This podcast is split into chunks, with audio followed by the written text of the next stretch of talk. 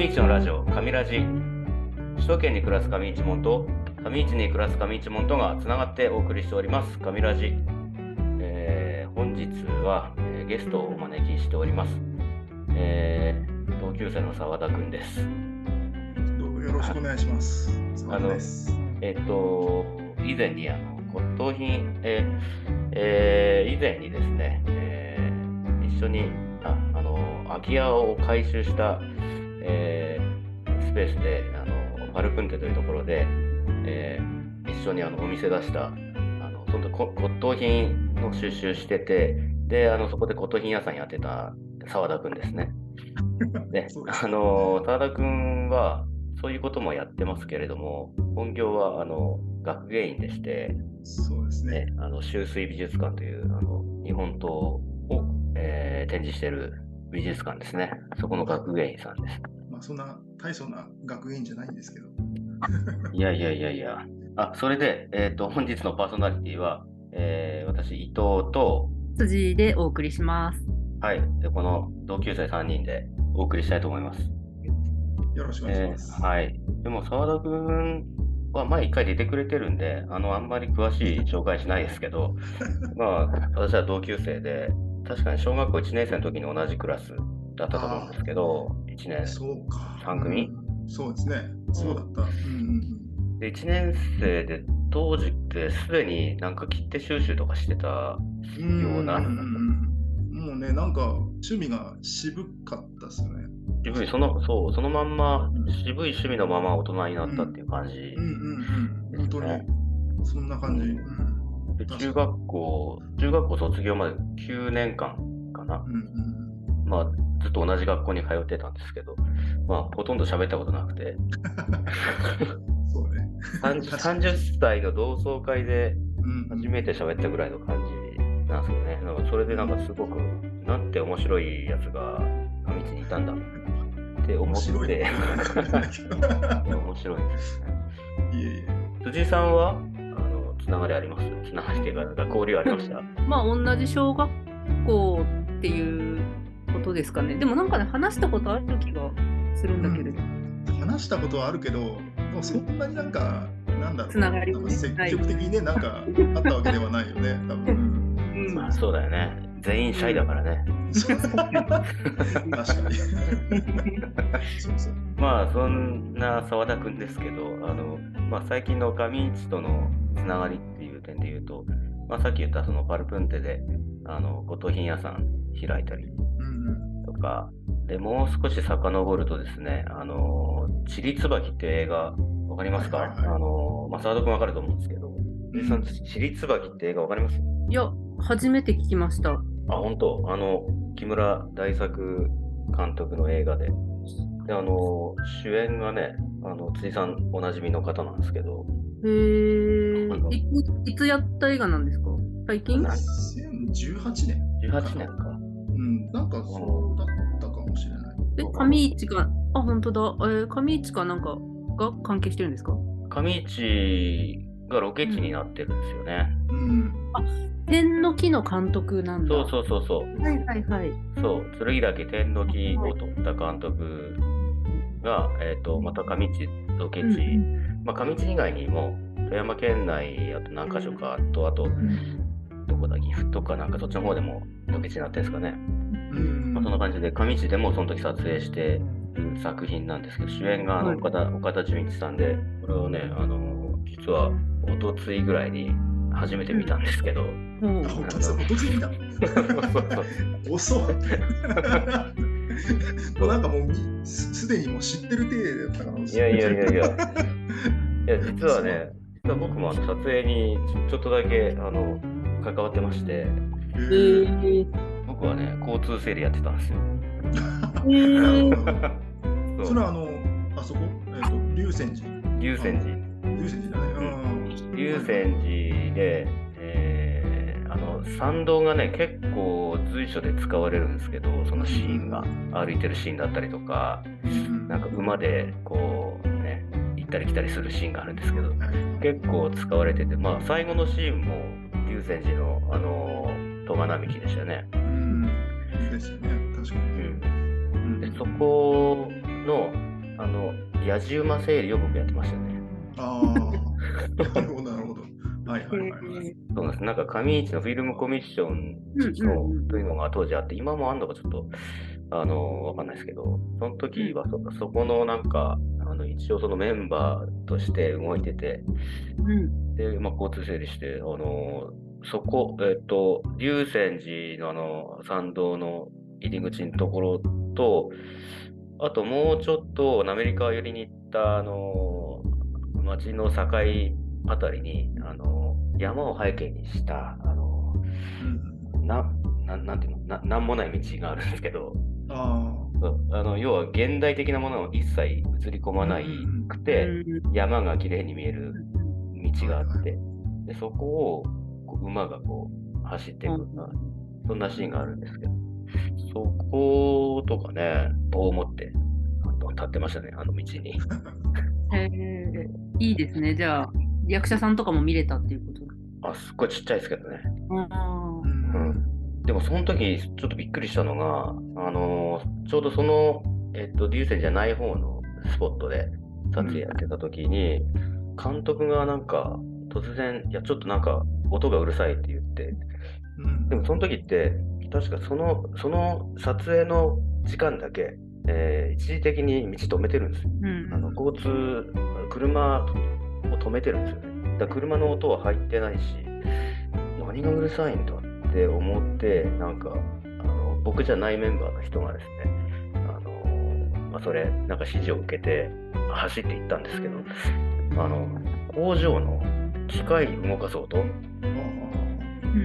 そっからどんくらいだろう、数百メーター離れたところに工場あるんですけど、うん。そこの音が入るって言って、僕の耳にはね、全然聞こえないんですけど、それをわざわざ止めに行った。ので、また止めてくれるところもすごいなと思うんですけど、で止まったのもちょっとわからないぐらい、本当になんか本当に小さい音が入ってて、あ入ってたらしいんですよね。だからなんかそう、すごいなんかね、そこまで神経尖らしてんだなと思って、うんその時代に内容とははいはいはい。ないっていうことがすごい、ね、あの執念というかね。うんそれがすごい印象的だった。で、あの、後から聞いた話なんですけど、その、澤田君も、そはいの、撮影にね、あのう、ん関係しておられると。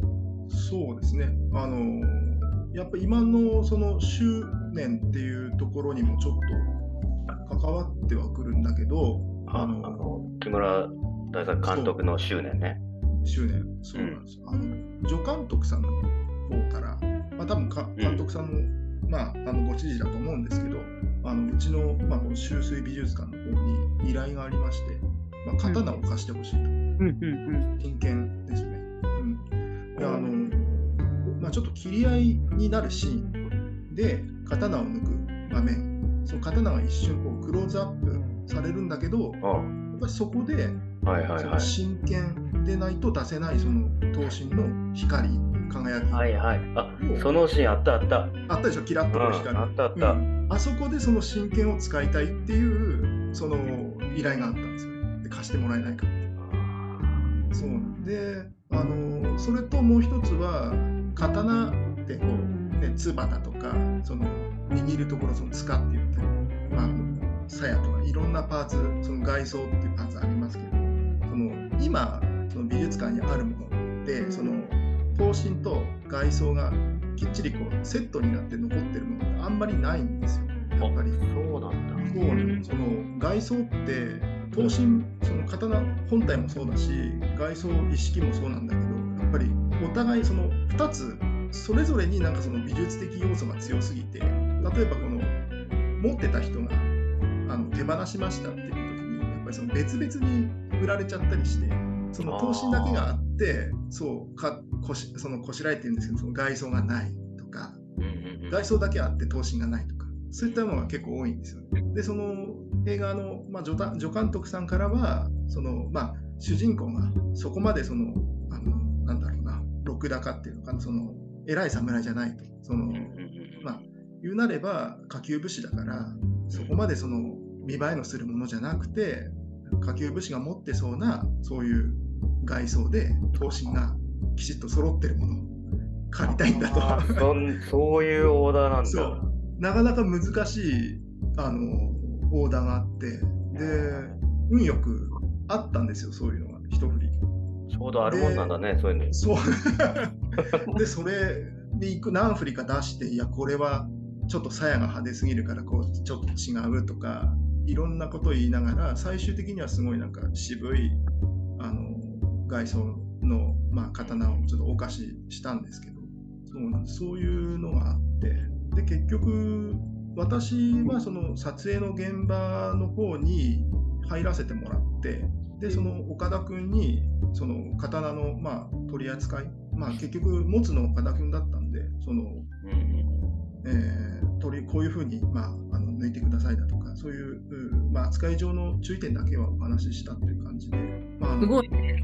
そうなんですよ。で 岡田純一さんはあの本当になんか武道とかもやっておられる方なんで、そのもう扱いに慣れてるしうんなんなら真剣なんか持ってるみたいな感じのことうん。えー、そうなんだ。そうそうすごい多分ね本人好きなんだと思うんだけどへでちょっと刀の話したりしてかっこよく刀を使ってくれたんでよかったなって感じですね。ーへー刀友達や。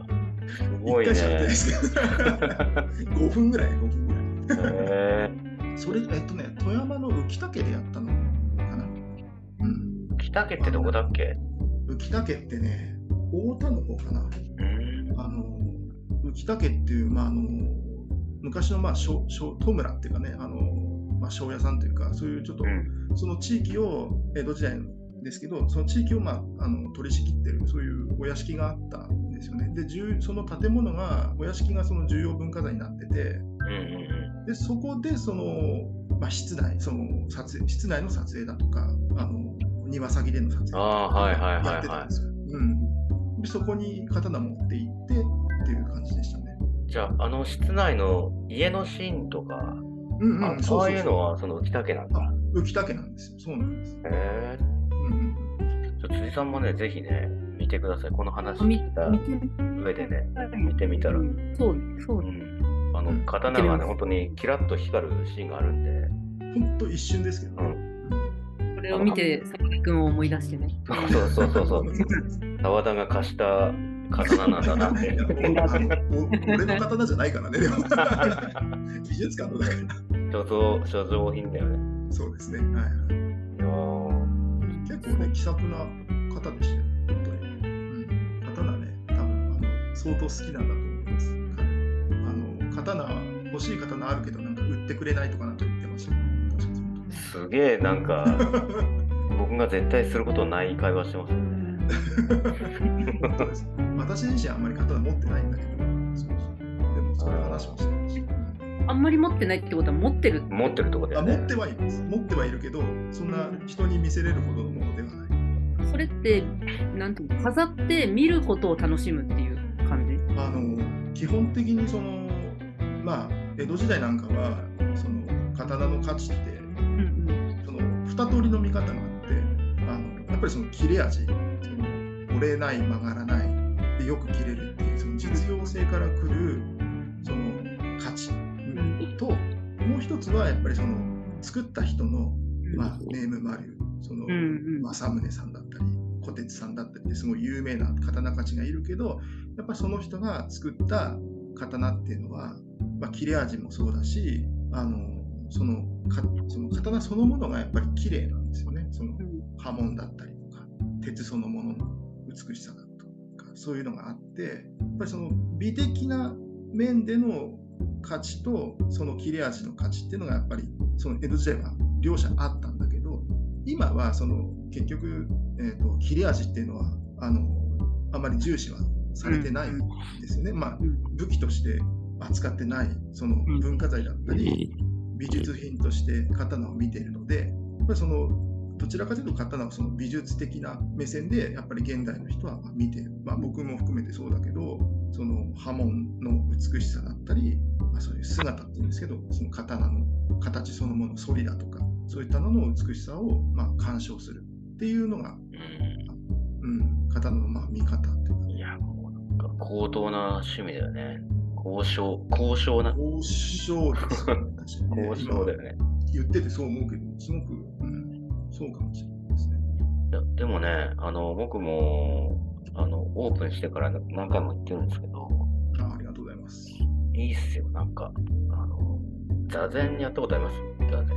座禅はな。全然ないいんですよね。なんかね、座禅やった感じになる。うん。すっごいなんかね、やっぱり、そういう研ぎ澄まされたものがたくさん展示されてるんで、それをこうじっと見てるとね、瞑想効果っていうかね、うん。こう、なんなんだ、その、あの、うまく表現できないな。うん。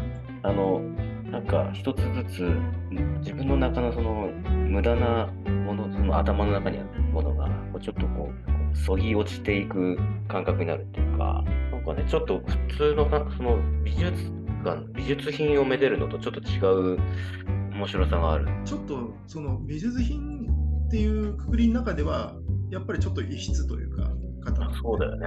うん、だなんか、またその刀っていう、ちょっとまた個別のジャンルのような気はしますよね。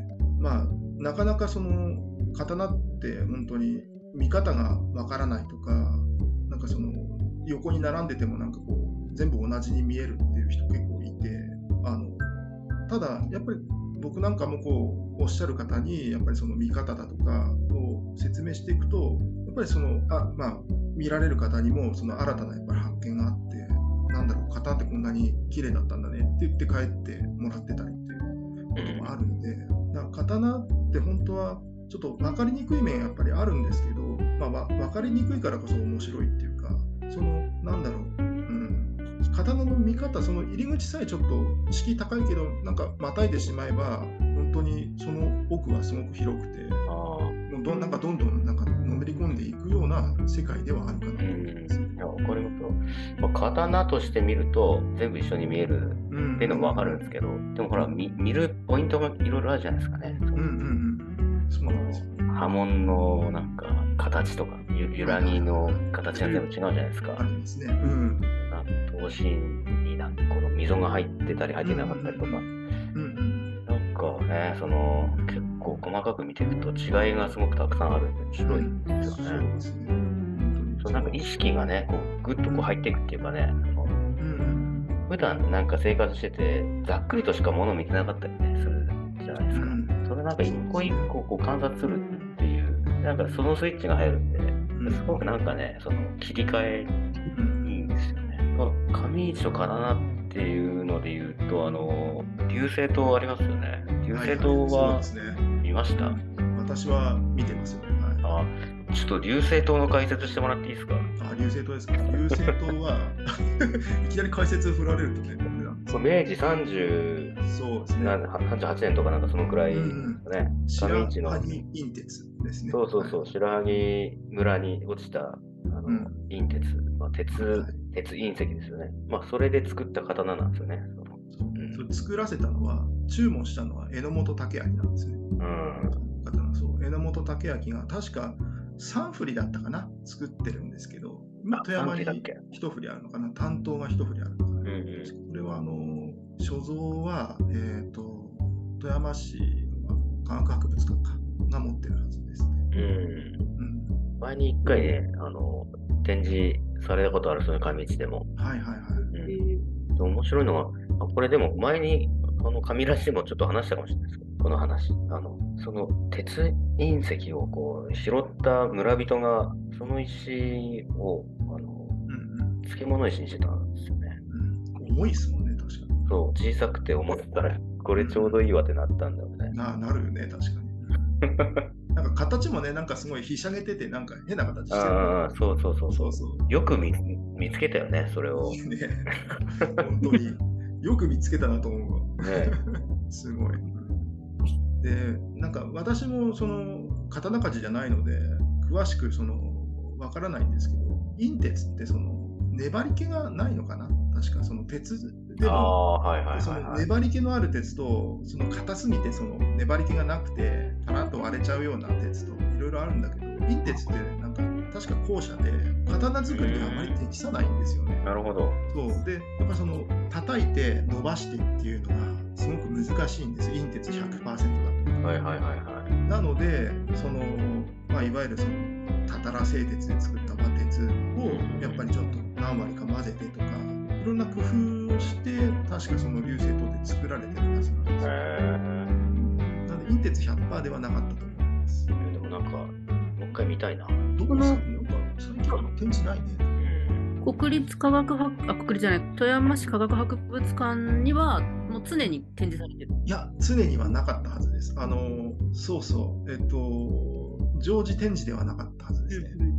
なんか企画展の中で何年か前に展示はされたことあるけど、もしかしてしばしばらく出てないのかな？なんかあんまりみ最近見た記憶ないですね。そのそれ以外の2振りはどこに行ったんですか？え、どこ、どこにあるんだったかな？こういうのは事前に言っとかなんね。うん、あの、し 調べないといけなくなるね。どっかあ県外に出てくるっていうことね。県、あの、県内にはない、なかったはずです。でもなんかその明治のものがまだ残ってるっていうなんかこうんうんうなんかね時間の流れっていうかうん。はいはい。過去が今を作ってるみたいななんかうん。結構歴史ってやっぱ面白いですよね。そうだよね。ね。山田君はさ、その、歴史そのものも結構、あの、好きな。ああそうですね。あの元今こうやってあの、まあ、美刀の美術館で働いていますけどもその前はあの、えー、と考古学の方をやってたんで、えー、と遺跡の発掘とかああ、そだったんうかで。すよ。だからもともとその歴史っていう、まあ、そういう土台があって結局その刀の、まあ、美術館に勤めて今があるんですけどもともと歴史は好きなんですよね。なんかまあ古いものが好きだったってずっと昔から。ものに限らず、歴史そのものも好きなう。んうんあの結局僕はあの趣味でいろんななんか古いものを集めたりしてるんですけどうん。結局その器だったら、まあ、いろんなものがあるんですけどそれを実際私結構使ってるんですよ。そのうん。江戸時代の茶碗だったりとか使うん。だけどでもそれ使ってるとなんかその江戸時代の人もこういうものを使ってたんだろうなとかやっぱそのあーなるほどね。が楽しいというか。それは楽しいよね。うん、まあそのなんだろうなその自分の、まあ、妄想を膨らませるなんか増幅器みたいな、うんそんなあ、すごい、すごくよくわかります。うんうん、そういう楽しさかな。うんいや、ほら、今年さ、今年って結構メモリアルな年なんですけど、はいはいはい。何かわかります？何の年かわかります？上市のあれですよねえ？金子みすず店でやってましたよね、確かに。何年でしたっけ ?100? あそれは、金子みすずさんの生誕120周年じゃないですか。失礼しました。いや、あの展示も良かったですよね。あれ、いかったですよね。うん、なかなか良かった。うん、買ってきましたよ。あ、本当ですか？あはい、それじゃないです。それじゃないすいません。はい。辻さんわかります？あの70周年のやつですか？あ、そうそうそうそあそっち。さすが。そうそう、まさにさ、昨日かな、その話を親に聞いて、え、なんか70年前って最近じゃない？みたいな。うんで親からさ、そほんのちょっと生まれるちょっと前みたいな感じなんで、え、じゃあ70年前の上市ってどんなんだったん？みたいな話を昨日ちょうど聞いたとこだったんですよ。おー、70年前って、70年前かい。や意外と最近じゃないですか。うんそうだ。ね。そうそう。まあ、そ全の、然、ね、ご存命だしね、70年前の方は。うん、そうだよね。あの、いくつかの村が合併して今の形になった、上市町になったのが70年前なんです。ああ、そういうことね。そうもともと今の、あの商店街とかある中心市街地の部分は上市村だったんですよ。うんうんうんあ、で村だったんだ。そう、全部村。村なんだけど、あのまあ、花町があったりうんうんするのが関係してなのか、なんか、あ床屋さん、髪結いどころが結構たくさんあったりとか、うん。小物屋がたくさんあったりとか、村って大概農村ですからね。うんなのに、そういうなんか、あのちょっときらびやかというか、あのまあ、そういうものうんうんたくさんあったっていう、なんか、ちょっと変わった村ですよね。あの上市ってその一一の町じゃないでそうすか。そうそうそうそう。そのまあ、商売が盛ん盛んっていうかね、だからそこが商店街で、まあ、うちの前も商店街だしみたいな、うん。なんだ上市のそのできた歴史をたどると、なんか面白いなと思って、うんうん面白いよね。あの、いやだからさ、もう、まあ、こういうタイミングなんで、ちょっと歴史番組やりたいなと思って。面白いですね。いいと思います。ねだるほど。からね、ぜひコメンテーターでさ、澤田澤田君に出てもらってね。あんまり脱線しないようにしないといけないね。じゃああそうだよね。そうそうそう。深く深くなって。すぐ沼に誘い込むからね。そうそうそう。もう悪い癖ですね。そうっていうことでね、あの歴史、まあ、上町の歴史っていうのをテーマにね、一つ、ね、番組化できたらいいなと思って、思ってるんですよね。で、あの、あの早川くんたち、早川くんと坂口くんはい。が、ほら、あの、87Hz っていうのをさ、うん。あの、87年生まれの同級生をいっぱいあの呼ぼうみたいな、あのこのチャンネル内の番組を今ね、作ったんで、あの僕らはね、その歴史チャンネル、歴史番組。に交渉でいいじゃないですか。そう。うん。なんかやりたいなと思って。う、ん。だからその、まあ、そう、みゆきさんともね、あのパーソナリティの寺崎みゆきさんともこの間ちょっと話してて、昔のこと知ってる人の話聞きたいよねっていう話もしてたんで、だから、あのまあ、必ずしもこの3人というよりは、あのまあ、ね、澤田君もね、あのまあ、誰もそうなんですけど、出れる、出れない、そのタイミングであると思うんで、ね、あの澤田君がいる回といない回があったりね、あの みゆきさんが出る回があったり、ね、あのゲストを呼んだり、なんか文献を囲んだりしてね、もうね、ね。やってったら面白いかなと。うん上市調子をね、囲むだけでも結構うん面白いかなとまあ、あといろんなね、うん、いろんな郷土史を記録してやるような文献とかも多分あると思うんで、はいはいそれでちょっとやりたいなと思って。うんうんいいですね。ということでね、あのーいかがだったでしょうか？今回の上市のラジオ、上ラジ。私たちその歴史番組をぜひやりたいなと思いますんで、あのー何かこんな文献あるよとか、あこの人に話聞いたらいいんじゃないとか、私こういうの話したいとか、こういうの知ってるとか、なんかそういうお話がね、そういうネタがありましたら、もうどしどし、もうツイッターとは言いませんので、あのーまあ、私なり、役場のなり、役場の企画課にですね、あの、神ラジのパーソナリティの、あの、杉本さんという方がいらっしゃいますんで、そちらなり、また、またはその、辻商店でも構いませんので、あの、ぜひぜひ、えーどしどし、えーそういった声をお寄せいただければと思います。えーそれでは、えー、上市のラジオ、上ラジ、本日はここまでありがとうございました。ありはがとうございました。